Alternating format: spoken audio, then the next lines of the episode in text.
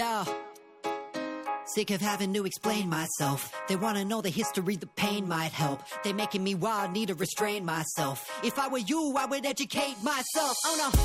They want me to hate myself, degrade, dismiss, and erase myself. They said Australia and America's not the same. I say David Dungay, they don't even know the name. That's bullshit. Right to your member, tell them what's happening. You gotta challenge the white, settle the narrative. Got a lot of books that call us nomadic savages. Maybe that's a connection to them attacking us. Government thinking up any other solution. But truth leads to treaty and revolution. Killers acquitted, your silence is killing. Give us your platform so your people can listen. First came the massacres, then came the mission. Then stole the children, then filled the prison. No wonder our people do not trust the system. Over four hundred, not one conviction. Shame. No justice and no peace. They won't charge the police. They both said, I can't breathe. They both said, I can't breathe. Καλώς ήρθατε στα μαθήματα αναπνοής με το Χαράλαμπο Πουλόπουλο. Ακούτε την εκπομπή από το διαδίκτυο στο Beton εφτά Art Radio και την συχνότητα του Ράδιο Παρατηρητή στα ενενήντα τέσσερα εφ εμ στη Θράκη.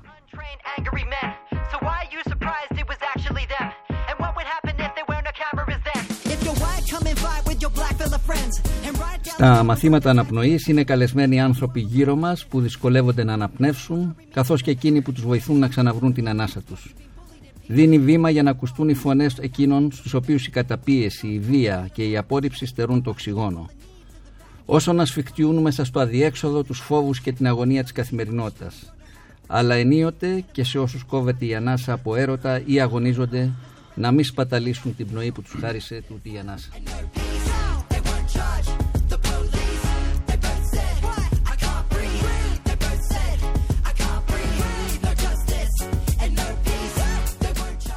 Στον ήχο μαζί μας ο Λουκάς Δημητρέλος. Γράψτε στο chat της εκπομπής τις ερωτήσεις και τα σχόλιά σας. Σήμερα μια μητέρα γεννιέται. Σήμερα καλεσμένη μαζί μας η σκηνοθέτης ηθοποιός Αλεξάνδρα Παυλίδου σε μια συζήτηση για την εμπειρία της υιοθεσίας ή τεκνοθεσίας και της μητρότητας χωρίς σύνορα.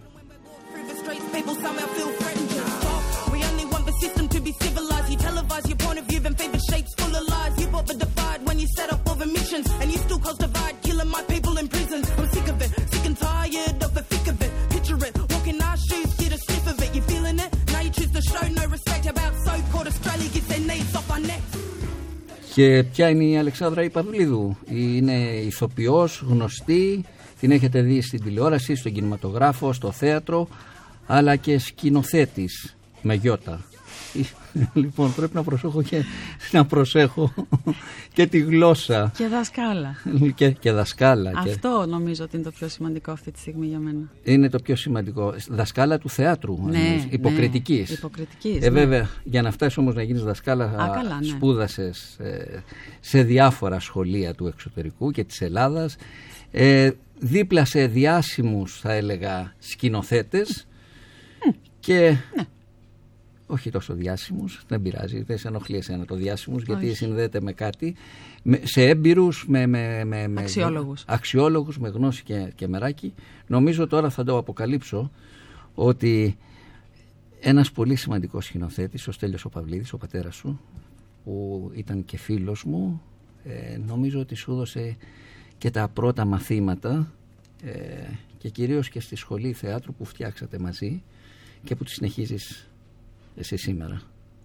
Με ρώτησες πριν πώς να ξεκινήσουμε και βρήκες το χειρότερο τρόπο να ξεκινήσεις. Τώρα έχω ήδη δάκρυα στα μάτια. Άντε τώρα να μιλήσω. Θα μιλήσω εγώ άμα. Μιλήσει καλύτερα. Αν είναι για το... Παύη, να σου πω καταρχήν ευχαριστώ που με κάλεσες. Νιώθω πολύ μεγάλο βάρος γιατί όλοι οι προηγούμενοι που οι καλεσμένοι σου ήταν τρομερά αξιόλογοι άνθρωποι και έτσι έχω μια αγωνία. Ε, και να σου πω επίσης ότι μου αρέσει πάρα πολύ το τραγούδι της εισαγωγής και να σου πω επίσης ότι θεωρώ ότι ανήκω και στις δύο κατηγορίες των ανθρώπων που αναφέρεις στην εισαγωγή σου. Δηλαδή και αυτοί που δεν μπορούν να αναπνεύσουν, αλλά και αυτοί που προσπαθούν να βοηθήσουν τους άλλους να αναπνεύσουν. Μα σε κάθε περίπτωση ναι. Υποκριτική σχετίζεται με τις ανάσες. Και αυτό. Ε, και σχετίζεται όμως και η δικιά σου δραστηριότητα με την υποστήριξη ανθρώπων που βρέθηκαν σε ευάλωτη θέση. Δεν ξεχνώ ότι συμμετείχες και στην ομάδα εκπαίδευσης των γυναικών που ήταν στο, στη θεραπευτική κοινότητα του ΚΕΘΕΑ Ενδράσης στις φυλακές. Και συγκλονιστική κάνετε, εμπειρία. Ναι, ήταν μια συγκλονιστική εμπειρία που, που, βγήκε, που βγήκε και από τη φυλακή. Ναι. Δεν σε κάλεσα όμως γι' αυτό. Okay. Θα πω στους ακροατές γιατί σε κάλεσα. Ναι.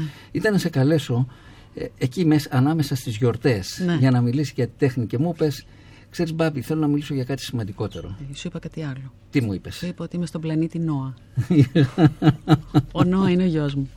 Ο Νόα πράγματι είναι ο γιος σου και θες να μιλήσεις για σένα, για το σύζυγό σου, για το γιο σου, να μιλήσεις, να μιλήσεις για αυτό που είσαι τόσο πολύ μέσα αυτή την περίοδο, παράλληλα με την επαγγελματική σου δραστηριότητα. Mm-hmm.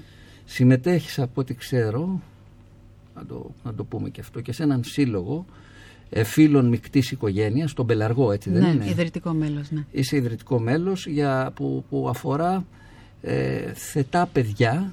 Και όχι μόνο. Και όχι μόνο. Ε, κυρίως που, που, που έχουν έρθει και από άλλες χώρες, έτσι δεν είναι? Ξεκίνησε σαν αρχική ιδέα από ό,τι η ξέρω. Η αρχική ιδέα, η ναι. ανάγκη μας ήταν εμείς που είχαμε υιοθετήσει εκείνη την εποχή ε, από την Αιθιοπία να δημιουργήσουμε ένα σύλλογο που να βοηθήσει εμάς, τα παιδιά μας, να, να μην χάσουν τις ρίζες τους, να είναι κοντά το ένα με το άλλο, να βοηθήσουμε μετά άλλους θετούς γονιούς που θα θέλαν να υιοθετήσουν με την γνώση που έχουμε αποκτήσει, αλλά και να είναι ένας σύλλογος που είναι ανοιχτός και σε τα παιδιά που, και γονείς που δεν είναι από ξένες χώρες, δεν έχει σημασία αυτό. Επίσης σε θετά παιδιά ενήλικα. Αλλά ένας από τους στόχους μας είναι σίγουρα να, να καταρρίψουμε αυτό το ταμπού που υπάρχει γύρω από την υιοθεσία και από τη διαφορετικότητα. Να είναι μια μεγάλη αγκαλιά και μια στήριξη, ας πούμε, για όλους τους ανθρώπους που τους απασχολούν αυτά τα θέματα. Εσύ με το σύζυγό σου υιοθετήσατε ένα παιδί που τώρα είναι τεσσεράμισι mm-hmm. ε, στο πλαίσιο μιας διεθνούς υιοθεσίας. Mm-hmm. Θες να μας πεις δύο πράγματα γι' αυτό? Πώς φτάσαμε εκεί? Πώς φτάσατε εκεί, ναι. Ε, πώς ο... πήρατε την απόφαση? Ναι, ε, κοίτα, όπως πολλά ζευγάρια προσπαθούσαμε καιρό να, να κάνουμε ένα παιδί. Ε, προκύψανε διάφορες απώλειες.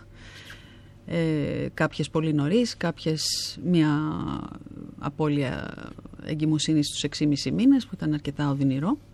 Ε, και επειδή... για μένα δεν ήταν τόσο σημαντικό να είναι βιολογικό το παιδί μου, καθόλου δηλαδή. Γιατί μάλιστα η μία προσπάθεια ήταν και με, με ο αριοδωρήτριας, οπότε δεν θα ήταν δικό μου με αυτή την έννοια, έτσι κι αλλιώς. Ε, εγώ ήθελα να γίνω μητέρα ε, και είναι μάλιστα κάτι που το είχα πει όταν γνώρισα τον David ε, από την αρχή. Του λέω, σου βάζω δύο όρους, γιατί ο άντρας μου είναι Καναδός. Θα έρθεις στην Ελλάδα, θα μείνουμε Ελλάδα και θα κάνουμε παιδί. Αυτά. Άμα θες, έλα. και, και ήρθε. Ναι, Ήταν αυτό, πολύ θαραλέος. Αυτό σχετίζεται και λίγο με το παρελθόν. Γιατί ενώ ο πατέρας σου Έλληνας, η Α, μητέρα ναι. σου. Μητέρα μου Αυστριακή. Αυστριακή και εσύ η γεννήθηκες. Μητριά μου Γαλλίδα, ο ναι. ετεροθαλής αδερφός μου Γάλλος, η τρίτη σύντροφος του πατέρα μου Ελληνίδα, η κόρη της και αδερφή μου κατά κάποιο τρόπο. Ε, υιοθετημένη και εκείνη από τη Βουλγαρία, ε, ο γιος μου από την Αιθιοπία. Εντάξει, είμαστε μια διακρατική οικογένεια, οικογένεια, διακρατική ναι. οικογένεια. Ναι, και τώρα, ναι, ναι. Ε, και κάποια στιγμή τέλος πάντων ε, επειδή και ο χρόνος κυλάει και σίγουρα εγώ είμαι, εγώ είμαι μεγάλη κανονικά για μητέρα, δηλαδή είμαι πενήντα πέντε χρονών και τώρα έχω ένα γιο τεσσεράμισι χρονών. Δεν είναι εύκολο αυτό. Και από βιολογικής απόψεως, έτσι λέτε, ακουράγιο. Ε, είπαμε λοιπόν να το ψάξουμε και επειδή ο χρόνος κυλούσε κιόλας, ε, ψάξαμε λίγο εδώ, αλλά δεν μας ενδιέφερε το χρώμα του παιδιού καθόλου και έτσι οδηγηθήκαμε μέσω της Διεθνούς Κοινωνικής Υπηρεσίας ε, στην Αιθιοπία. Ε, ήμασταν πάρα πολύ τυχεροί, γιατί δεν περιμέναμε πολύ καιρό. Ήμασταν πάρα πολύ τυχεροί. Ξέρω ανθρώπους που έχουν ταλαιπωρηθεί για δύο τρία χρόνια. Ε, εμείς μέσα σε ένα χρόνο είχαμε το παιδί μας. Και ναι, αυτό. Τι άλλο? ε, Πώς πήρατε αυτή την απόφαση για ένα παιδί από, από, από μια άλλη χώρα με διαφορετικά χαρακτηριστικά? γιατί στην Ελλάδα, ξέρεις, υπάρχει μια αντίληψη, εσφαλμένη αντίληψη, και το λέω γιατί έχοντας ασχοληθεί με αυτό το χώρο, σε σχέση με τις υιοθεσίες. Δηλαδή πολύ συχνά οι γονείς ε, δεν θέλουν ένα παιδί που να έχει διαφορετικά χαρακτηριστικά. Ψάχνουν να βρουν και ένα παιδί που να τους μοιάζει. Α, Φε, ναι, όχι, δεν ναι. μοιάζει καθόλου αυτό. Το, δεν το ότι ένα παιδί έρχεται από μια χώρα όπως είναι η Αιθιοπία, ε, δεν είναι λίγο δύσκολο? Δεν αποκόπτεται και κάπως από λοιπόν, την και... βιολογική του, ας πούμε, οικογένεια? Ρωτάς τώρα για το... γιατί με ρώτησες πώς οδηγηθήκαμε εκεί, ναι, και αν μου φάνηκε δύσκολο, ναι, έτσι. Η απόφαση δεν ήταν καθόλου δύσκολη. Καθόλου δύσκολη. Δηλαδή, εγώ ήθελα οπωσδήποτε να γίνω μητέρα. Θέλαμε ένα, ένα παιδί, να μεγαλώσουμε ένα παιδί, να το αγαπήσουμε, να του δώσουμε ό,τι είχαμε. Αυτός ήταν ο πιο εύκολος δρόμος, ο πιο γρήγορος δρόμος, και πήγαμε. Δεν, δεν μας ενδιέφερε το χρώμα. Από τη στιγμή όμως που ήρθε το παιδί στη ζωή μας και που αυτό άρχισε να γίνεται μια πραγματικότητα και πριν, φυσικά και υπήρχαν πολλά ερωτήματα που, και πολλές ανησυχίες που έπρεπε να κοιτάξουμε. Και τώρα που είναι κοντά μας, κοντά τρία χρόνια και ε, τώρα ναι, τώρα αντιμετωπίζουμε αρκετές δυσκολίες φυσικά και πολλές ανησυχίες. Δηλαδή αυτή τη στιγμή είμαστε γονείς, αλλά τα, ταυτοχρόνως είμαστε κατά κάποιο τρόπο και advocates, πώς το είπαμε αυτό στα αγγλικά, στα αγγλικά ε, συνήγοροι, συνήγοροι, συνήγοροι ε, κατά ναι. κάποιο τρόπο ακτιβιστές για το παιδί μας. Δηλαδή δεν, μας, δεν θέλουμε μόνο το παιδί μας να, μην έχει, να, να, να, να βιώσει το λιγότερο δυνατό πόνο, αλλά θέλουμε και να βοηθήσουμε την κοινωνία να καταλάβει να, ότι υπάρχουν διάφοροι τρόποι να αποκτηθούν οικογένειες και ότι αυτή, το θέμα της διαφορετικότητας πρέπει να, να το αποδεχτούμε και να τελειώνουμε με αυτό. Έτσι είναι, και το, το, το θέμα είναι πώς μπορεί κανείς να συνδυάσει την προέλευση και την οικογένεια προέλευσης ενός παιδιού με την ε, νέα οικογένεια. Ε, αυτό είναι ένα θέμα, δεν ξέρω αν το έχετε δει. Εννοείς πώς να βοηθήσουμε το παιδί... Ο... Ναι, ναι, να, το παιδί να μην αποκοπεί από τις, από τις ρίζες του. Κοίτα να δεις κάτι ναι. τώρα. Ε, καταρχήν, τις οικογενειακές του ρίζες δεν, δεν τις γνωρίζουμε. Δηλαδή θέλουμε να δεν ξέρουμε τίποτα. Έτσι, ελάχιστα πράγματα. Αυτό που μέσω του συλλόγου μας σίγουρα έχει επαφή, και αυτό είναι πάρα πάρα πολύ όμορφο, έχει επαφή με πάρα πολλά παιδιά, και μάλιστα με παιδιά που ήταν στο ίδιο ορφανοτροφείο με εκείνον. Εμείς τους θεωρούμε αδέλφια, έτσι, κατά κάποιο τρόπο, είμαστε μια μεγάλη οικογένεια. Ε, από εκεί και πέρα αυτό που μπορεί να κάνει κανείς, και είναι πολύ σημαντικό, είναι να φροντίζει να υπάρχουν αρκετά πρότυπα στη ζωή του παιδιού που να αντανακλούν το δικό του χρώμα και τη δική του προέλευση. Πράγμα το οποίο δεν είναι εύκολο στην Ελλάδα. Θέλει πολλή προσπάθεια. Δηλαδή μέσα από βιβλία, μέσα από ιστορίες, μέσα από βίντεο, μέσα από ταινίες, και το άνοιγμα προς την κοινωνία. Ε, έχουμε καλέσει μέσω του συλλόγου μας πολλές φορές ανθρώπους ε, από την Αιθιοπία ή από άλλες αφρικανικές χώρες, Έλληνες που ζουν εδώ, ε, και να μοιραστούν μαζί μας τις εμπειρίες τους. Ε, κάνουμε μεγάλες προσπάθειες, τέλος πάντων. Τώρα το να, σίγουρα θα γίνει ταξίδι κάποια στιγμή, αλλά δεν είναι εύκολο. Δηλαδή ο Νόα έχει αναρωτηθεί, του έδειξα προχθές ένα βίντεο μιας ε, επιστήμονας ήταν, και μάλλον μιλού, το άκουγα εγώ, την άκουγα εγώ να μιλάει σε ένα TEDx, και ήρθε δίπλα στον υπολογιστή και μου λέει: «Μαμά, αυτή είναι αληθινή? Γιατί δεν ανενήλικα μαύρο άνθρωπο?» Έτσι. Ε, ή ας πούμε στο... έχει τύχει όπως σε όλους μας να έρχεται κάποιος να καθαρίσει τα τζάμια στο αυτοκίνητο. Ε, κοντά στην, σε ένα μέρος που περνάμε συχνά, περνάμε συχνά, είναι ένας ε, κύριος, πρέπει να είναι από την Ινδία, δεν ξέρω από πού είναι ακριβώς, ο οποίος κάθε φορά που μας βλέπει ενθουσιάζεται, βλέπει τον Νόα, μου λέει: «Α, αυτό χαίρεται που υπάρχει ένα μαύρο παιδί στο αυτοκίνητο» κτλ. Και μετά μου λέει ο Νόα: ε, «Μαμά, ε, αυτό, πρώτα, μου λέει, μαμά, αυτός είναι σαν και εμένα. Έχει σκουρόχρονο δέρμα». Και, και μετά του, μου λέει: «Γιατί καθαρίζει τζάμια?» Λέω: «Αγάπη μου, είναι φτωχός ο άνθρωπος». Μου λέει: «Δεν έχει σπίτι?» Λέω: «Θα έχει κάποιο σπίτι, μάλλον, δεν ξέρω». Και μετά από δύο-τρεις μέρες άρχισε ο Νόα να μου λέει ότι θέλω να κάνουμε ότι είμαστε φτωχοί και ότι δεν έχουμε σπίτι. Δηλαδή τα, τα συνδυάζει έτσι. Οπότε είναι πολύ σημαντικό να, να, να μπορείς να του δίνεις άλλου είδους πρότυπα. Ή ας πούμε όταν... Ε, να σταματήσω. Όχι, όχι, μπορείς να συνεχίσεις. Κάνεις κάτι νοήματα στον ηχολήπτη για το τραγούδι. Μπορείς ε, να συνεχίσεις. Ε, υπά, ναι, δηλαδή το παιδί τώρα πόσους ενήλικες μαύρους έχει γνωρίσει και δεν μπορείς τώρα να βγεις ξαφνικά έξω και να αρχίζεις να λες θέλω φίλους, θέλω φίλους. Δηλαδή πρέπει να το, να το επιδιώξεις αυτό με έναν τρόπο πολύ θετικό. Εμείς ας πούμε κάνουμε... Ε, υπάρχει ένας καταπληκτικός τύπος, ο Μιχάλης, ε, που έχει την... Ε, αχ, Ανάσα λέγεται, ένα εργαστήρι ε, που κάνουν ε, κρουστά και λένε παραμύθια από την Αφρική κτλ. κτλ και τους πηγαίνουμε εκεί. Τον λατρεύει το Μιχάλη. Είναι το, όμως το μόνο μαύρο πρότυπο που έχει ο Νόα live σε ενήλικα. Κατάλαβες. Είναι πολύ δύσκολο. Νομίζω ότι είναι, είναι πολύ σημαντικό για το κάθε παιδί να έχει τους γονείς του, να, να, να έχει μια οικογένεια.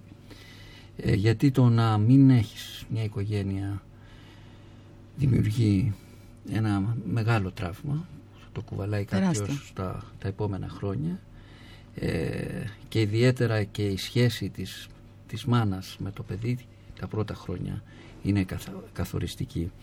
Ας ακούσουμε ένα τραγούδι με το Louis Armstrong, το Sometimes I Feel Like a, a Motherless Child, και νομίζω ότι μπορούμε να συνεχίσουμε μετά το τραγούδι.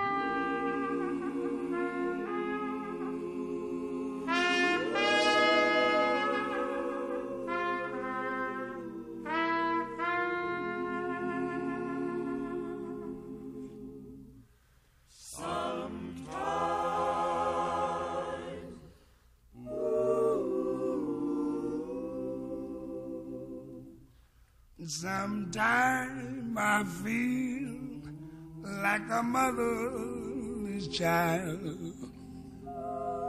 Sometimes I feel like a motherless child.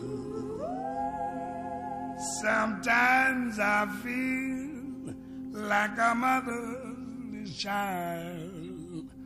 A long way from home,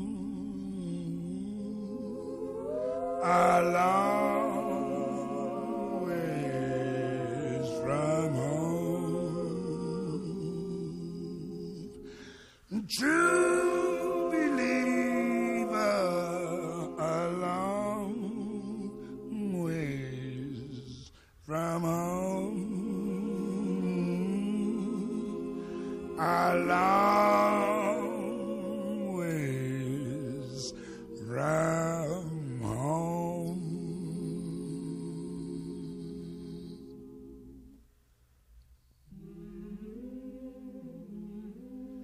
Yes, sometimes I feel like a motherless child.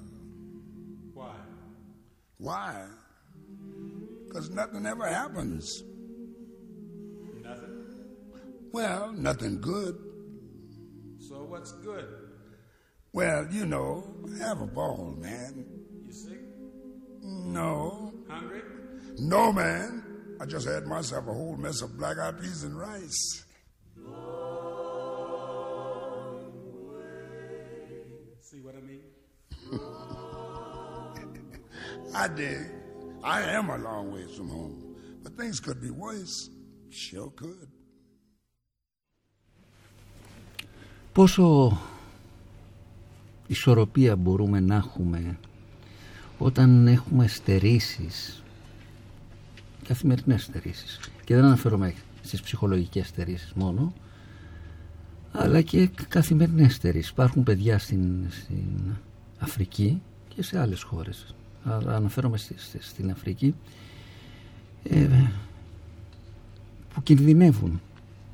Mm-hmm. Ε, παιδιά που είναι μέσα στις οικογένειες και κινδυνεύουν. Mm-hmm. Υπάρχουν παιδιά σήμερα σε πολλές χώρες της, της Δύσης, σε, σε εισαγωγικά της πολιτισμένης Δύσης, που, που κινδυνεύουν, δεν έχουν να φάνε, ε, που είναι μόνα τους, αλλά και που δεν έχουν ψυχολογική στήριξη.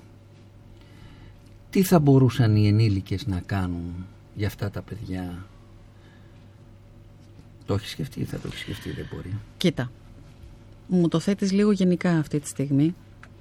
Ε, εγώ δεν είμαι αρμόδια για να μιλήσω ότι μπορούν να κάνουν οι ενήλικες για, γενικώς για όλα αυτά που, που περιγράφεις. Εγώ θα σου μιλήσω μόνο από τη δική μου εμπειρία. Ότι εγώ έχω ένα παιδί, εμείς έχουμε ένα παιδί, το οποίο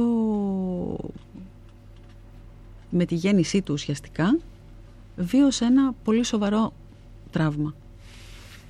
Αποχωρίστηκε τη βιολογική του μητέρα. Πολλές φορές οι άνθρωποι λένε «Α, πότε, πότε τον υιοθετήσατε?» Υιοθετήθηκε τότε, μικρός. «Α, εντάξει τότε, δεν θυμάται τίποτα». Αυτό είναι μια πολύ εσφαλμένη αντίληψη, την οποία πρέπει νομίζω να, να τη λαμβάνουμε υπόψη μας. Είναι και κάτι το οποίο εμένα με ξάφνιασε πάρα πολύ. Δηλαδή τι? Ε, ότι καταρχήν η υιοθεσία είναι μία, έτσι, αλλά οι αποχωρισμοί, η αποκοπή από κάτι γνωστό ή από ένα ασφαλές περιβάλλον ή από, πώς να το πω, ένα, ένα relinquishment, πώς το λέμε, ε, η μία εγκατάλειψη, δεν είναι μία η μία εγκατάλειψη. Η μία εγκατάλειψη που βίωσε το παιδί είναι όταν δεν ήταν πια με τη μητέρα του. Ξαφνικά, από τη μια μέρα στην άλλη, εξαφανίστηκε η βιολογική μητέρα. Μετά πήγε σε ένα αλφα ορφανοτροφείο. Συνήθισε εκεί, έφυγε από το ορφανοτροφείο αυτό. Έφυγε μετά από ένα δεύτερο ορφανοτροφείο, ήρθε σε εμάς. Δηλαδή, γίνανε πολλές αλλαγές σε μια πολύ μικρή ηλικία που αυτό δεν μπορούσε να το επεξεργαστεί. Αυτό, από ό,τι έχω διαβάσει και από ό,τι βλέπω κιόλας, δημιουργεί κάτι σαν μετατραυματικό στρες. Αυτό το παιδί έχει ανασφάλειες. Ε, έχει φόβο, σίγουρα εγκατάλειψης, μπορεί να αντιδράσει με τρόπους ε, αρκετά έντονους, ε, και όλα αυτά σε μια ηλικία που δεν μπορεί να το συνειδητοποιήσει αυτό που του συμβαίνει. Αυτό που μπορούμε να κάνουμε εμείς, καταρχήν είναι να το αναγνωρίσουμε. Γιατί σίγουρα ό,τι δεν αναγνωρίζεις δεν μπορείς να το δουλέψεις, έτσι. Να αναγνωρίσουμε δηλαδή ότι αν δούμε κάποιες συμπεριφορές σε ένα παιδί, είτε αυτό είναι υιοθετημένο, είτε είναι από πόλεμο, είτε είναι σε ένα οικογενειακό περιβάλλον δύσκολο, ε, οτιδήποτε, ε, να δούμε, να σκέψουμε, να ακούσουμε το παιδί, τι συμβαίνει, και να δούμε πίσω από τη συμπεριφορά τι υπάρχει. Να μην, να μην σταθούμε στη συμπεριφορά μόνο, αλλά να δούμε, να κοιτάξουμε την αιτία. Η δική μου άποψη, όπως ξέρεις, είναι ότι η υιοθεσία χωρίς τραύμα δεν υπάρχει. Μεγάλο, μικρό, ανάλογα και ηλικίες, ανάλογα σίγουρα και τα βιώματα, αλλά υπάρχει, ξεκινάει καταρχήν με ένα πένθος. Δηλαδή σκέψου ένα παιδί σε ένα ορφανοτροφείο. Να, να διακόψω να πω κάτι άλλο. Όταν πήγαμε στο ορφανοτροφείο στην Αιθιοπία, δεν άκουγες κιχ. Τα παιδιά ήταν ήσυχα. Ήταν είκοσι παιδιά, πόσο ήταν, δεν θυμάμαι. Και δεν άκουγες τίποτα, κανένα κλάμα, τίποτα. Λες, μα τι, καταπληκτικό. Καταπληκτικό ορφανοτροφείο. Δεν κλαίει κανένα παιδί, είναι όλα πολύ ευχαριστημένα. Καμία σχέση, δεν ήταν αυτό. Δεν είχε νόημα να κλάψουν. Έχει σταματήσει το παιδί να κλαίει. Έχει σταματήσει δηλαδή το παιδί να ζητάει αυτό που χρειάζεται. Α, αυτό δεν το χωράει ανθρωπουνός. Δηλαδή, τι, τι σημαίνει αυτό? Ότι έχει προσπαθήσει, δεν έχει λάβει αυτό που χρειάζεται και έχει εγκαταλείψει. Νομίζω ότι αυτό είναι κάτι πάρα πολύ σκληρό. Ε, Τώρα χάθηκα λίγο, Παπί.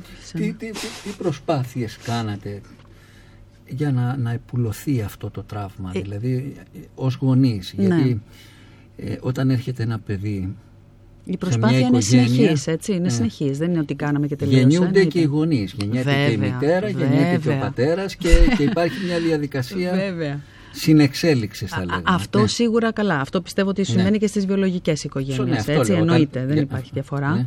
Απλώς υπάρχουν κάποια έξτρα θέματα, όταν έχεις ένα παιδί από υιοθεσία...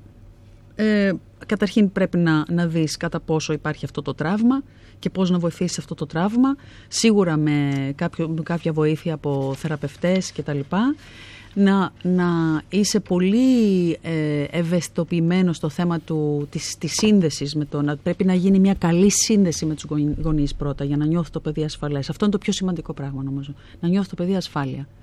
Αν νιώθει ασφάλεια θα μπορεί να αναπτυχθεί. Αν δεν νιώθει ασφάλεια θα είναι συνέχεια σε κόκκινο συναγερμό όλη την ώρα. Δεν θα μπορεί να λειτουργήσει σωστά. Ε, θα είναι συνέχεια σε άμυνα ή θα προκαλεί για να δημιουργήσει αυτή τη σύνδεση. Ε, οπότε σίγουρα αυτό το ασφαλές περιβάλλον. Ε, εκεί πρέπει να δουλέψεις πάρα πολύ τον εαυτό σου. Γιατί τα παιδιά, όπως ξέρεις, υιοθετημένα και εμείς, έχουν έναν καταπληκτικό τρόπο να σου πετάνε όλα τα κουμπιά. Έτσι, δηλαδή σου δίνουν, συνεχώς επιρροδοτούν. Εκεί είναι να δουλέψεις τον εαυτό σου.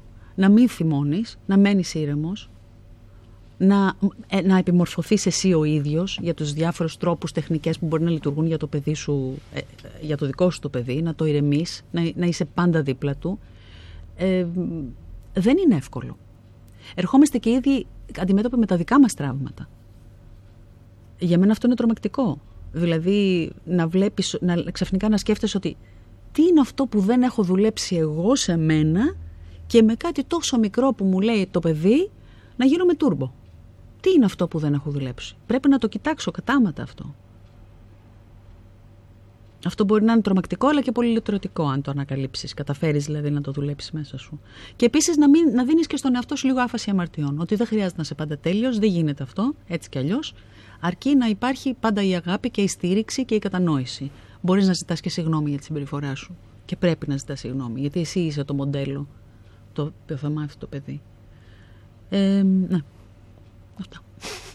Νομίζω, νομίζω ότι πέρα από όλα αυτά το, το να έχει ρίζες το παιδί και το να βρει τις ρίζες του και...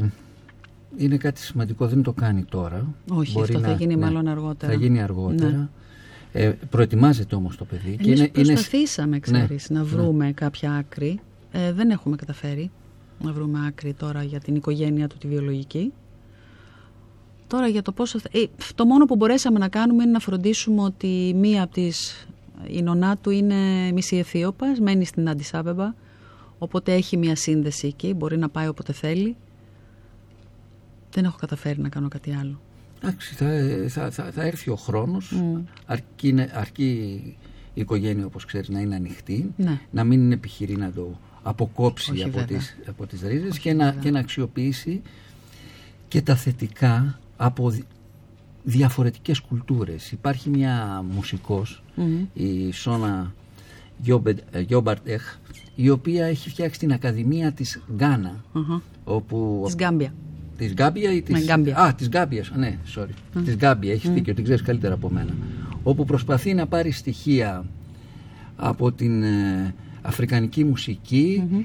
να πάρει στοιχεία από την ευρωπαϊκή κουλτούρα, mm. μεγάλωσε, μεγάλωσες στο, στο Λονδίνο, γεννήθηκε και μεγάλωσε στο Λονδίνο, αλλά κρατώντας τα στοιχεία που χαρακτηρίζουν την Αφρική. Έχει κάνει και ένα πρόγραμμα εκπαίδευσης για το πώς μεταφέρονται...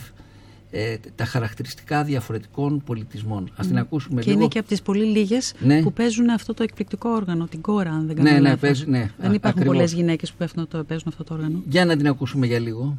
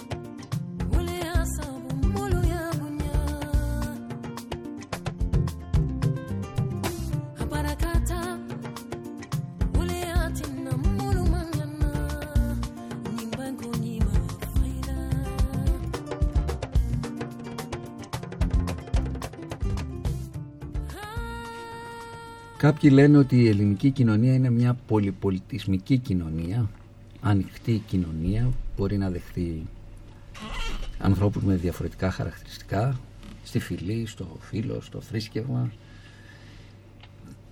Τι λες εσύ, ε, εσύ τι βλέπεις σε σχέση με, με, με εσάς, με το, με, κυρίως με, με, το, με το Νόα, γιατί ναι. είμαι βέβαιος ότι παρακολουθείς mm. Κοίτα, την εξέλιξη του, του, του παιδιού σου. Πολύ, ναι. συχνά, ε, πολύ συχνά όταν εκφράζω σε άλλους γονείς ή σε φίλους την ανησυχία μου, ας πούμε, για το ρατσισμό και την προκατάληψη, πολύ συχνά μου λένε, καλά όχι φίλοι τόσο πολύ, αλλά γονείς άλλων παιδιών, όχι δεν υπάρχει ρατσισμό στην Ελλάδα, τα πράγματα είναι πάρα πολύ καλά αυτή τη στιγμή και όλα αυτά. Και αναρωτιέμαι που ζουν. Αναρωτιέμαι που ζουν. Δηλαδή φυσικά και υπάρχει ρατσισμός. Εννοείται ότι υπάρχει ρατσισμός. Ρατσισμός προς όλες τις κατευθύνσεις. Μπορεί να μην είναι τόσο έντονο ή τόσο εμφανές όπως σε άλλες χώρες, όπως ας πούμε στις Ηνωμένες Πολιτείες, αλλά υπάρχει. Το βλέπουμε και από τις επιθέσεις σε στέκια μεταναστών, το βλέπουμε και από δολοφονίες και από τις δεκάδες, τους δεκάδες ξυλοδαρμούς και δεν ξέρω εγώ τι άλλο γίνεται, ας πούμε, που δεν τα μαθαίνουμε και πολύ. Ε, και με ανησυχεί πάρα πολύ αυτό. Ε, επίσης, ας πούμε, να σου πω ένα παράδειγμα. Είμαστε στο κολυμβητήριο με τον ΝΟΑ, προ-πανδημίας. Ε, μπαίνουμε μέσα στην, ε, στα ποδητήρια για να βάλουμε μαγιό και είναι μια άλλη μαμά με δύο αγοράκια που αλλάζουν κι αυτά. Βλέπω τα παιδάκια να κοιτάνε τον Νόα, ψιθυρίζουν κάτι στο αυτή της μαμάς τους. Η μαμά πολύ έτσι γρήγορα λέει ε, θα σας πω μετά, θα σας πω μετά, όχι τώρα, όχι τώρα. Και αναρωτιόμουν αν τα παιδιά ε, πολύ φυσιολογικά κάναν κάποια ερώτηση, ας πούμε, στη μαμά τους σε σχέση με το χρώμα του Νόα. Ε, μπαίνουν τα παιδιά στην πισίνα και καθόμαστε εμείς απ' έξω οι γονείς. Ε, επιδιώκω να κάτσω δίπλα της στο τραπεζάκι και να πιω καφέ. Παίρνω, λέμε δύο-τρία πραγματάκια ε, και της λέω: συγγνώμη, λέω να πάρω το θάρρος να σας κάνω μια ερώτηση. Επειδή και εγώ θέλω να, ξέρω, να είμαι προετοιμασμένη σε, για, για το τι μπορεί να ρωτήσουν άλλα παιδιά ε, σε σχέση με, την, με το χρώμα του παιδιού μου, την καταγωγή του κτλ. Ε, θέλετε να μου πείτε, ρω, με ρωτήσαν τα παιδάκια σας κάτι για το, για το χρώμα? Όχι, όχι, όχι, μου λέει καθόλου, καμία, τίποτα τέτοιο, τίποτα τέτοιο. Μου το έπαιξες με τέτοια αγωνία που ήταν σαφές ότι αυτό είχε γίνει. Ε, και μου λέει και να μην ανησυχείτε, μου λέει να μην ανησυχείτε, δεν, δεν είναι, τα παιδιά δεν, δεν βλέπουν διαφορές, δεν βλέπουν χρώματα, δεν υπάρχει ρατσισμός, κάπως έτσι μου το έπαιξε, θυμάμαι. Της λέω, άλλωστε μου λέει θα το μεγαλώσετε εσείς και θα είναι ευγενικό και, και θα, αφού θα είναι ευγενικό και καλό παιδί και τα λοιπά. Και την κοιτάζω και της λέω, και αν δεν είναι? Μου λέει, τι εννοείται? Λέω, αν δεν είναι ευγενικό παιδί, τι θα γίνει? Τα δικά σας παιδιά είναι πάντα ευγενικά? Και κάτι ψέλισε και σηκώθηκε και έφυγε. Βλέπεις λοιπόν ότι τους αποδεχόμαστε τους διαφορετικούς ανθρώπους υπό όρους. Και δεν είναι μόνο αυτό το παράδειγμα, υπάρχουν πάρα πάρα πολλά. Αυτό για μένα είναι το πιο έτσι, εύγλωτο. Και τα στερεότυπα. Πόσες φορές μου έχουν πει, πω από τι κουκλή είναι αυτό, δι' αυτός σκέτος αντετοκούμπο. Θα γίνει αντετοκούμπο. Ο φούρνερος της, γειτο... της γειτονιάς μας, που είναι καταπληκτικός άνθρωπος, πολύ ωραίος τύπος, δεν, δεν εννοούσε κάτι κακό. Αλλά αυτό είναι το στερεότυπο, ξέρεις, αθλητές. Δεν έχει πει ποτέ κανείς θα γίνεις νευροχειρούργος ή κάτι άλλο. Α, αυτά είναι τα πρότυπα, ας πούμε, που υπάρχουν. Ε, και ο ρατσισμός, ξέρεις, ειδικά τώρα με όλο αυτό που έγινε με το Black Lives Matter και τα λοιπά, που έχει έρθει πολύ πιο πολύ και σε εμάς εδώ στο προσκήνιο, με έκανε και εμένα να αναρριτώ. Και είναι, είναι μέσα σε αυτό που λέγαμε πριν, ότι πρέπει να κοιτάξεις και τον αυτό σου στα μάτια. Εγώ, γιατί ο ρατσισμός δεν είναι μόνο «Α, μισώ όλους τους διαφορετικούς, μισώ όλους τους ξένους, θέλουν να πάθουν κακό τους, μισώ, δε, σκοτώστε τους». Δεν είναι μόνο αυτό, αυτό είναι πολύ εύκολο. Τον απομονώνεις, τον ξέρεις ποιος είναι. Το επικίνδυνο είναι αυτό που είναι πιο καλυμμένο. Σαν αυτό που σου περιέγραφα πριν.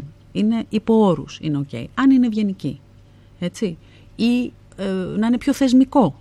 Όταν ξέρουμε στατιστικά ότι οι μαύροι άνθρωποι σίγουρα έχουν πολύ μικρότερη πιθανότητα να, να έχουν ίσες ε, πρόσβαση, ας πούμε, σε δουλειές, σε, ακόμα και να νοικιάσει ένα σπίτι, ας πούμε. Δεν είναι εύκολο. Αυτά παλεύουμε, έτσι. Αυτά είναι που με ενδιαφέρει εμένα να, να αλλάξουν. Αλλά για να γίνει αυτό πρέπει να το, το, το δούμε στον εαυτό μας. Και όταν εγώ ανακάλυψα σε μένα, είπα για κάτσε ρε εσύ Αλεξάνδρα, πρέπει λίγο να το συζητήσεις και με τον εαυτό σου αυτό. Εσύ δηλαδή, όταν, εγώ δεν το, έχω, δεν το είχα αυτό με τους μαύρους, το έχω όμως με τους, με τους ε, ανθρώπους που φαίνεται ότι είναι μουσουλμάνοι. Δηλαδή έπαιρνα έναν άνθρωπο ε, φανερά μουσουλμάνος, ας πούμε, να έρχεται προς τα εμένα, ένιωθε ένα σφίξιμο, ένα μικρό φόβο. Αυτό έπρεπε, πρέπει να το πολεμήσω συνειδητά, να το αλλάξω μέσα μου αυτό το πράγμα. Δεν πρέπει να γενικεύω κατά αυτόν τον τρόπο, να μπαίνει έτσι ένας κοινωνικός αυτοματισμός, ας πούμε, ξαφνικά να, να λειτουργήσει. Ε, αλλά όπως είπα και πριν, αυτό πρέπει πρώτα να το συνειδητοποιήσεις και να θες να το δεις. Γιατί όταν σου λένε, ας πούμε, στο σχολείο, λες, ξέρετε, αυτό και αυτό, ή δεν λες τίποτα, βλέπουμε το παιδί. Και σου λένε, α, όλα τα παιδάκια ίδια είναι. Όχι, δεν είναι όλα τα παιδιά ίδια. Μπορεί να είναι ίσα, αλλά δεν είναι ίδια. Το παιδί αυτό είναι διαφορετικό και τώρα μπορεί να λες ότι είναι γλυκούλης, αλλά μεθαύριο που θα φοράει την μπλούζα με, το, με την κουκούλα από πάνω και θα είναι δύο μέτρα μαντράχαλος και θα στρίβει τη γωνία, τι θα πεις? Θα φοβηθείς, δεν θα φοβηθείς? Αν τον συναντήσεις κάπου σε ένα στενό, πώς θα αντιδράσεις σε σχέση με κάποιον που δεν είναι μαύρος και δεν φοράει κουκούλα? Αυτά πρέπει να τα εξετάσουμε. Δεν πρέπει, η αχρωματοψία είναι πάρα πολύ επικίνδυνο πράγμα. Αυτή η αχρωματοψία είναι αυτό το color blindness που λέμε. Είναι πολύ επικίνδυνο πράγμα. Γιατί μας, μας, μας κάνει να αγνοούμε ε, ε, ηθελημένα κάποια ε, θέματα. Ε, να, τα, να τα βάζουμε κάτω από το χαλί και να, και να συνεχ, συνεχίζουμε να δεχόμαστε, ας πούμε, αυτή την, ε, το, αυτό το που λέμε το white privilege. Ξέρεις, ότι, να, να, μην το, να μην αναρωτιόμαστε ποτέ. Έχω εγώ όντως πραγματικά περισσότερη, ε, είμαι πιο ευνοϊκή για μένα η ζωή? Ε, αυτό είναι σημαντικό. Τώρα για τον Νόα να σου πω ότι και εκείνος δυσκολεύεται. Έχει λευκούς γονείς, τα πρότυπά του είναι λευκά. Μου έχει πει πράγματα που μου έχουν ραγίσει την καρδιά. Εγώ θέλω να είναι υπερήφανος για το χρώμα του και για την καταγωγή του. Μου έχει πει, ας πούμε, μαμά, άμα πλύνω το χέρι μου, άμα πλύνω πολύ, πληθώ πολύ καλά, θα φύγει το χρώμα. Θέλω να είμαι σαν και σένα. Θέλω ίσια μαλλιά σαν και σένα. Σου ραγίζει την καρδιά αυτό. Θα βάλουμε ένα, ένα τραγουδάκι μικρό mm. για τον Νόα. Mm. Είναι ένα ανανούρισμα από την Αιθιοπία. Mm. Θα το ακούσουμε για λίγο. Το ξέρω, ναι.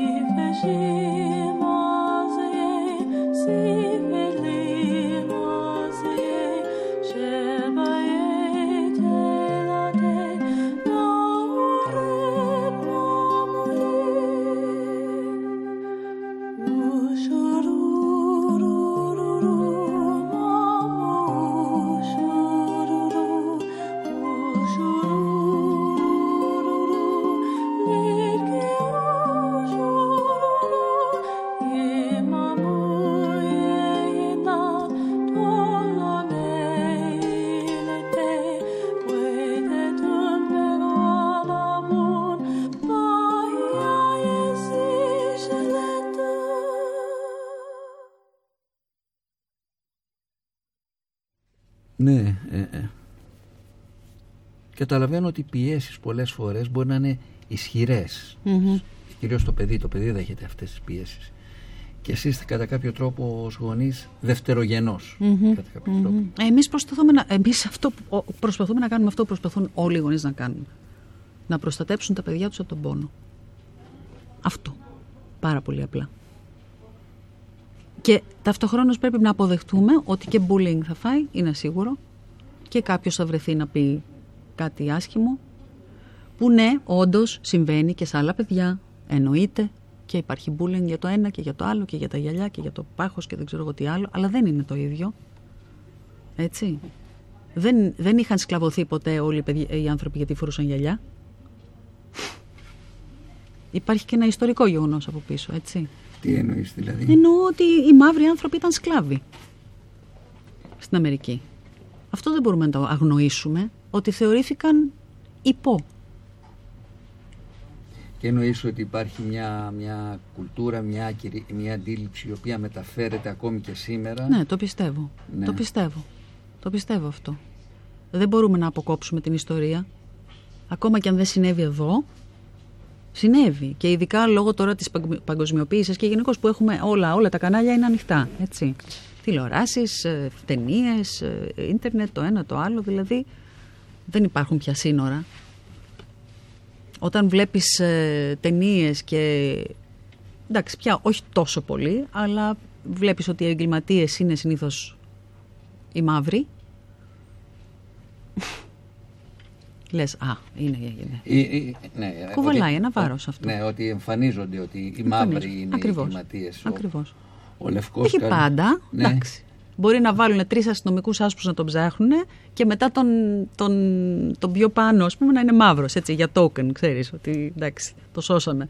Τέλος πάντων, θέλω να πω ότι αυτό που είπα και πριν, ότι δεν είναι όλα τα παιδιά ίδια και τη διαφορετικότητα πρέπει να τη βλέπουμε και να την, να την αποδεχόμαστε. Δεν αρκεί να κάνουμε ότι δεν τη βλέπουμε, γιατί αυτό είναι. Αυτό το color blindness που λέμε είναι αυτό. Κάνουμε ότι δεν το βλέπουμε. Και άρα οτιδήποτε υπάρχει από κάτω συνεχίζει να υπάρχει. Αυτό. Τι μπορούμε να κάνουμε εμείς όμως αυτό? Να συζητάμε.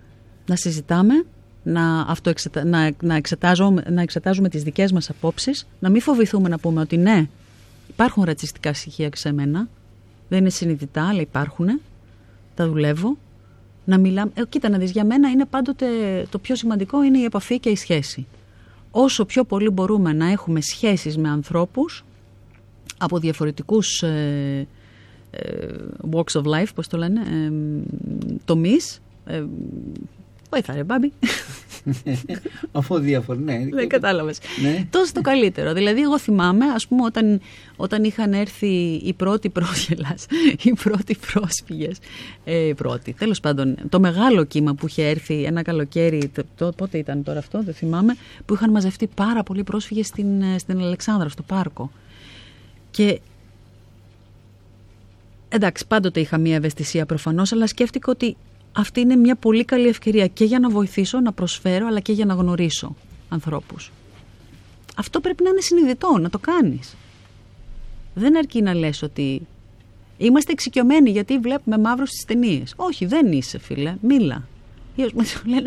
Βλέπουν τον Νόα και μου λένε, άσχετο τώρα πήγα από τον Εστόνιο, μιλάει ελληνικά. Και αυτό μου το λέγανε μπαμπή όταν ήταν ενάμιση. Όχι, δεν μιλάει. Δεν είναι ότι δεν μιλάει ελληνικά. Δεν μιλάει. Τι βλακίες είναι αυτές που λέτε? Ξέρεις. Τώρα πίτεξα κάτι άλλο, θέλω να σου πω. Για αυτές τις, ε, τις, τις, ε, τις ιδέες που έχει ο κόσμος που, εντάξει, δεν τους κακολογώ. Γιατί δεν, όταν ενσκύπτεις πάνω από ένα θέμα, αρχίζεις και ασχολείσαι μαζί το, ας πούμε, και καταλαβαίνεις και βλέπεις περισσότερα πράγματα. Αλλά όταν σου λένε, ας πούμε, ε, ε, αυτό που σου είπα πριν, ότι δε, α, δεν το θυμάται, εντάξει, εντάξει τότε. Όχι, δεν είναι, δεν είναι αν το θυμάται ή όχι. Μπορεί να μην μπορεί να το ανακαλέσει, αλλά το σώμα του το θυμάται. Το, το, το, ο εγκέφαλός του, το τραύμα, το, το τραύμα μάλλον, αυτό, αυτό, αυτό το στρες του, ότι δεν μου παρέχονται αυτά που, που χρειάζομαι, αλλάζει τη δομή του εγκεφάλου μέσα από τις ορμόνες και όλα αυτά. Αυτό είναι σημαντικό να το ξέρουμε. Γιατί πήδηξα τώρα σε αυτό το θέμα?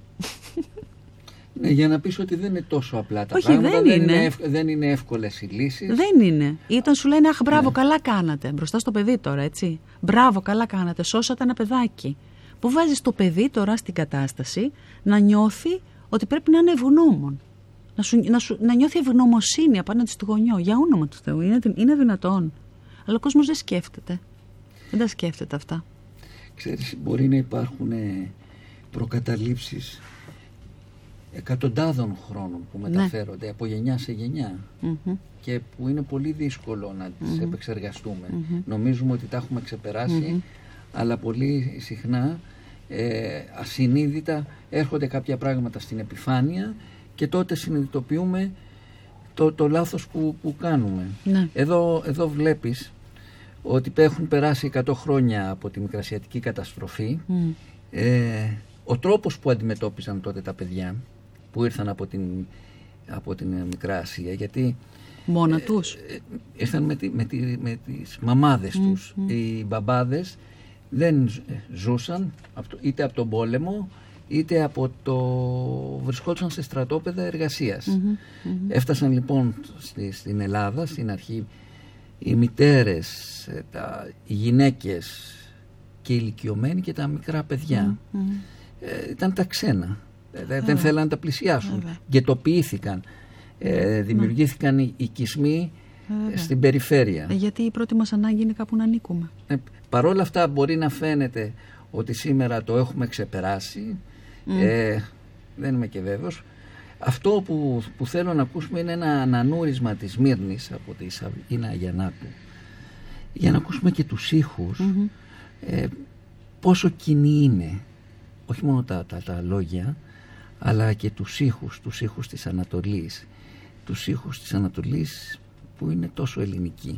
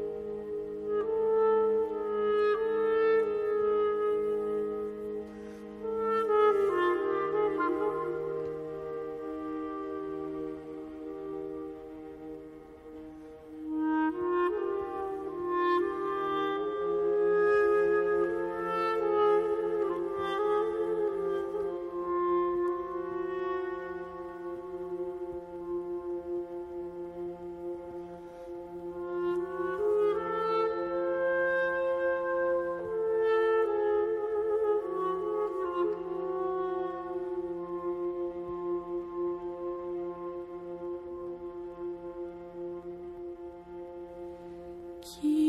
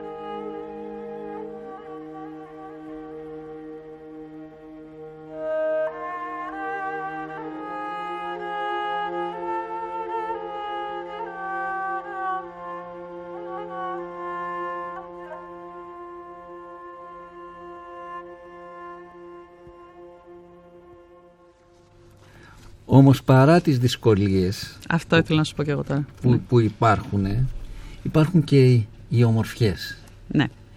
Οι ομορφιές της ζωής, η ομορφιά της μητρότητας, η, η, η ομορφιά του να είσαι μητέρα, πατέρας, γονιός. Θέλω να μου μιλήσεις λίγο για αυτές τις ομορφιές. Κοίτα να δεις, καταρχήν εννοείται, αυτά εξυπακούονται, έτσι. Θέλω να πω δηλαδή το γεγονός ότι εγώ τώρα εστίασα σε, στα αρνητικά, δεν σημαίνει ότι δεν υπάρχουν τα θετικά, προφανώς και είναι πολύ περισσότερα τα θετικά, αλλά αυτά είναι τα θετικά που τα βιώνουν, πιστεύω, όλοι οι γονείς, βιολογικοί και μη. Ε, δηλαδή του χαρά, τη χαρά του να έχεις ένα παιδί, τη χαρά του να μπορείς να το, να, να το συνοδεύεις στο, στο, σε αυτό το ταξίδι, να του προσπαθείς να του δώσεις φτερά για να πετάξει, αυτοπεποίθηση και όλα αυτά. Συγκεκριμένα η χαρά όταν γνωρίσαμε τον Νόα για πρώτη φορά, η χαρά που τον φέραμε σπίτι μας, η χαρά του... Εμένα μου αρέσει που είμαστε τέτοια οικογένεια.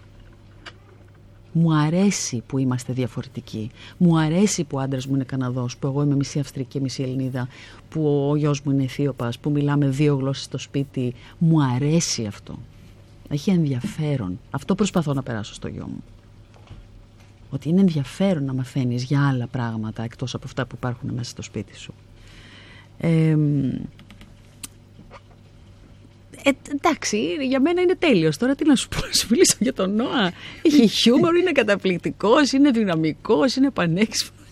Μίλησε, μίλησε, μίλησε μου και αυτά. Δεν είναι, δεν είναι αυτονόητο. Για μένα ότι είναι, είναι για όλους. Υπάρχουν παιδιά από βιολογικούς γονείς που έχουν κακοποιηθεί. Ναι, που... εντάξει. Άρα μην τα θεωρείς αυτό. Μην το πας πάλι στο αρνητικό. Κάτσε να κάτσεις πάλι. Λοιπόν, πάμε λοιπόν. λοιπόν. Είναι υπέροχος. Είναι υπέροχος. Και γι' αυτό, μάλλον όχι γι' αυτό, και θέλω να μην πονάει στη ζωή του, που δεν μπορώ να το... Α, δεν μπορώ, δεν μπορώ να μην, δεν γίνεται να μην πονέσει, όλοι θα πονέσουμε. Αυτό που προσπαθώ να βοηθήσω τον Νόα να κάνει είναι να μπορέσει να διαχειριστεί τα πράγματα καλύτερα, έτσι, ώστε να, να είναι σίγουρος για τον εαυτό του και να, να μην τον πάρει από κάτω, τέλος πάντων. Ό,τι και να αντιμετωπίσει να μπορεί να το διαχειριστεί. Ε, πολύ μεγάλη βοήθεια, πάρα πολύ μεγάλη βοήθεια ήταν, είναι, ήταν και είναι και θα είναι ο Πελαργός. Νομίζω ότι είναι από τα πιο σημαντικά πράγματα που κάναμε. Αυτός, αυτός ο σύλλογος είναι φτιαγμένος με τόση αγάπη και τόσο νιάξιμο και τόση σοβαρότητα. Ε, είμαστε, έχουμε, σου λέω, δεν ξέρω αν με τους ανθρώπους αυτούς υπό άλλες συνθήκες ερχόμασταν έτσι κοντά, δηλαδή αν θα πίναμε καφέ κτλ. Αλλά ε, επειδή έχουμε κάτι που μας, μας καίει όλους, έτσι, και το θέμα της διαφορετικότητας σε σχέση με το χρώμα, αλλά όχι και μόνο, όχι μόνο αυτό, αλλά και την υιοθεσία, ε, είναι, είναι, μια, είναι μια μεγάλη οικογένεια, μια, μια σφιχτή αγκαλιά, είναι, είναι, αυτή είναι η αλληλεγγύη, κατάλαβες, στεγόμαστε ο ένας δίπλα στον άλλον, ε, και, μα, και, και εμείς σαν σύλλογος θέλουμε να σταθούμε δίπλα σε όποιον μας χρειάζεται. Ε, Και όπως είπα και πριν, νομίζω ότι ο μόνος τρόπος για να προχωρήσει αυτός ο κόσμος είναι να φυγούμε από το, από το στενό μας περιβάλλον, από αυτά που ξέρουμε και να ανοιχτούμε ε, χωρίς προκαταλήψεις για να μπορέσουμε να, να κατανοήσουμε τον άλλον. Όταν αρχίζουμε και τον κατανόημα δεν είναι πια εμείς και αυτοί. Να γνωρίσεις το αυ, τους αυτούς, τους άλλους, γινόμαστε ένα μεγάλο εμείς. Εντάξει, τώρα αυτά είναι λίγο, ξέρεις... Όχι, αυτά είναι... ε, ισχύουν, αυτά... αλλά θέλω να σου πω ότι δεν σου λέω τίποτα καινούριο. Εντάξει, και, είναι... και, και θέλουν και πολύ, και, και πολύ προσπάθεια. Αυτά. Πολύ, πάρα πολύ προσπάθεια. Αστείευεσαι, εννοείται. Πολύ προσπάθεια. Όπως είπα και πριν, πρέπει να εξετάσεις καταρχήν πού στέκεται εσύ, και, εσύ, ε, και στέκεσαι εσύ πραγματικά απέναντι στο διαφορετικό. Ο σύζυγός σου έχει έρθει από τον Καναδά. Ο David. Ο ναι, David. Ναι, ναι. Όλο που καλύψεις, κάνεις, αποκαλύψεις το, και το όνομα. Είναι και, είναι και συνάδελφός σου, κατά ναι. κάποιο τρόπο. Είσαστε και συνεργάτες, είναι ναι. ηθοποιός ο, ναι. ο David. Ναι. Πώς είναι για τον David η ζωή στην Ελλάδα, η ζωή μαζί σας? Ah. Καλά, καταρχήν θα πρέπει να ρωτήσεις τον David βέβαια, αλλά μπορώ να σου πω ότι δεν του είναι πολύ εύκολο. Δηλαδή, ε, καταρχήν εγώ τον θαυμάζω που ήρθε εδώ, έτσι. Δηλαδή ερωτεύτηκε και ήρθε. Δεν ήξερε κανέναν άλλον εκτός από μένα. Α, η κοινωνία στον Καναδά είναι πολύ πιο ανοιχτή, πολύ πιο ανεκτική. Δεν έχει σχέση με, την, με τις Ηνωμένες Πολιτείες, κατά τη γνώμη μου. Οι άνθρωποι είναι πάρα πολύ μαλακοί και ευγενικοί και laid back, λένε, ξέρεις, πολύ laid back. Ε, του φαίνεται δύσκολη, ειδικά η Αθήνα. Ε, αυτό, αυτός ο διαρκής αγώνας που υπάρχει εξ, εκεί έξω νομίζω ότι τον κουράζει πάρα πολύ. Ταυτοχρόνως όμως του αρέσει πάρα πολύ η Ελλάδα. Την αγαπάει. Νομίζω ότι έχει αρχίσει και την αγαπάει. Ε, δεν ξέρω τι άλλο να σου πω. Να σου πω πώς γνωριστήκαμε. Α, ναι, βέβαια. ναι, αν θέλεις να μου το πεις, βεβαίως. Να το πω, να το πω. Ε, δεν ξέρω κατά πόσο έχει ενδιαφέρον για, το, για, τους, για, για τους ακροατές σου. Νομίζω ότι η σχέση των γονιών περνάει στα παιδιά. Mm. Ε, εννοώ μια σχέση αγάπης περνάει στα παιδιά. Okay. Και, και, και, και οι γονείς μπορούν να βοηθήσουν τα παιδιά να ξεπεράσουν δυσκολίες. Όταν υπάρχει σκέψου ένταση ε, προφανώς. Και μέσα στην οικογένεια σίγουρα. Και εκτός οικογένειας, τα πράγματα είναι... Κοίτα, με τον, με τον, με τον David δεν μαλώνουμε σχεδόν ποτέ. Δηλαδή, έχουμε μαλώσει τα δέκα χρόνια που είμαστε μαζί δύο φορές, ξέρω εγώ. Έτσι, ποτέ όμως. Αλλά μπορεί κάποιες στιγμές, ας πούμε, να διαφωνήσουμε σε κάτι, όχι να μαλώσουμε. Και εκείνη τη στιγμή, στο, μας στο δευτερόλεπτο, ο Νόα, που δεν έχει δει ποτέ τους γονείς του να μαλώνουν. Έτσι, όχι γιατί δεν τους έχει δει, γιατί δεν μαλώνουν. Λέει, μαμά, ή μπαμπά, μη μαλώνεις τη μαμά. Το πιάνουν αμέσως. Είναι κάτι το ασύλληπτο, λες, και έχουν μόνο ένστικτο. Μόνο ένστικτο. Ε, βέβαια, τα μόνο ένστικτο. Πιάνουν, τα, πιάνουν τα, τα μηνύματα. Πώς γνωρίστηκατε? Θέλει να με παντρευτεί ο, ο Νόας, το έχω πει αυτό. Ο γιος μου θέλει να με παντρευτεί. Ε, ό, όλοι όλοι ναι, ναι. Οι, έλειωσα, έλειωσα. Οι γη θέλουν να παντρευτούν τους μπαμπα, τις μαμάδες τους και έλειωσα. Οι κόρες τους μπαμπάδες ναι. τους. Ξέρεις κάτι ε, άλλο ναι. που κάνει που είναι πάρα πολύ ωραίο. Τώρα φεύγω λίγο από αυτό το θέμα, αλλά είναι όμορφο, θα σ' αρέσει. Ο Νόα, και νομίζω ότι είναι αυτό είναι πολύ υγιές, γιατί νιώ, φαίνεται ότι το δουλεύει μέσα του αυτό το θέμα της υιοθεσίας. Μας ζητάει να παίξουμε τη σκηνή όπου η Νάνη από το ορφανοτροφείο τον φέρνει στην αγκαλιά μας, γιατί του έχω πει και του έχω δείξει και φωτογραφία ότι έκλαιγα από τη χαρά μου, και μου λέει, μαμά, το λέει, με, με χαμόγελο το λέει, δεν το λέει με λύπη, να κάνουμε την ώρα που με φέρνει.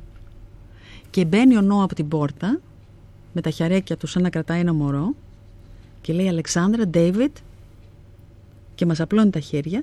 Το παίρνουμε εμείς το αόρατο μωρό και μετά έρχεται ο Νό και κουρνιάζει την αγκαλιά μου και κάνει το μωρό. Δηλαδή παίζει αυτούς τους δύο ρόλους.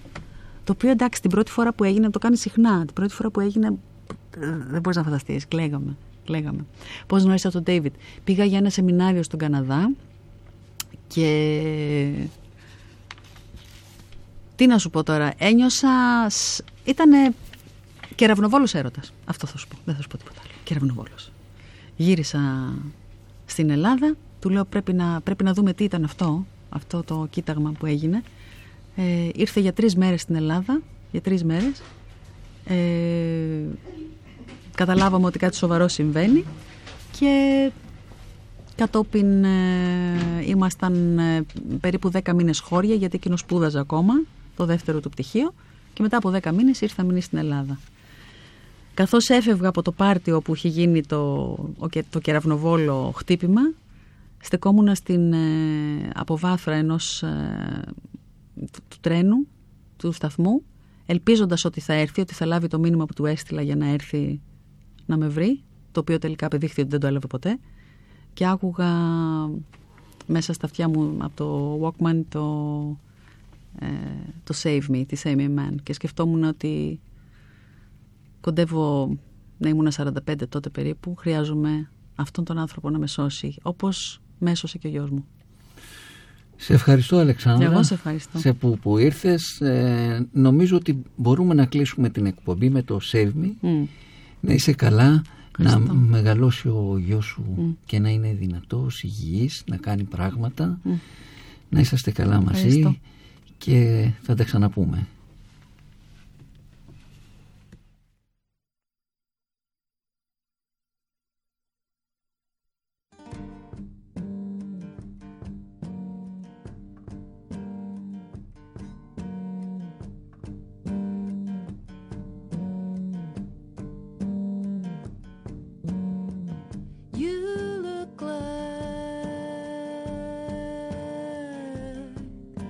Perfect fit.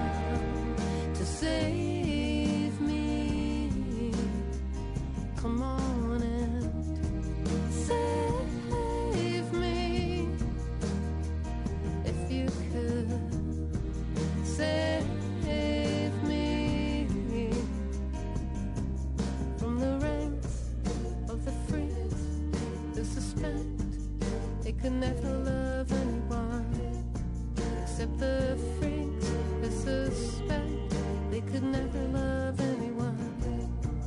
But they're afraid, I suspect they could never love anyone.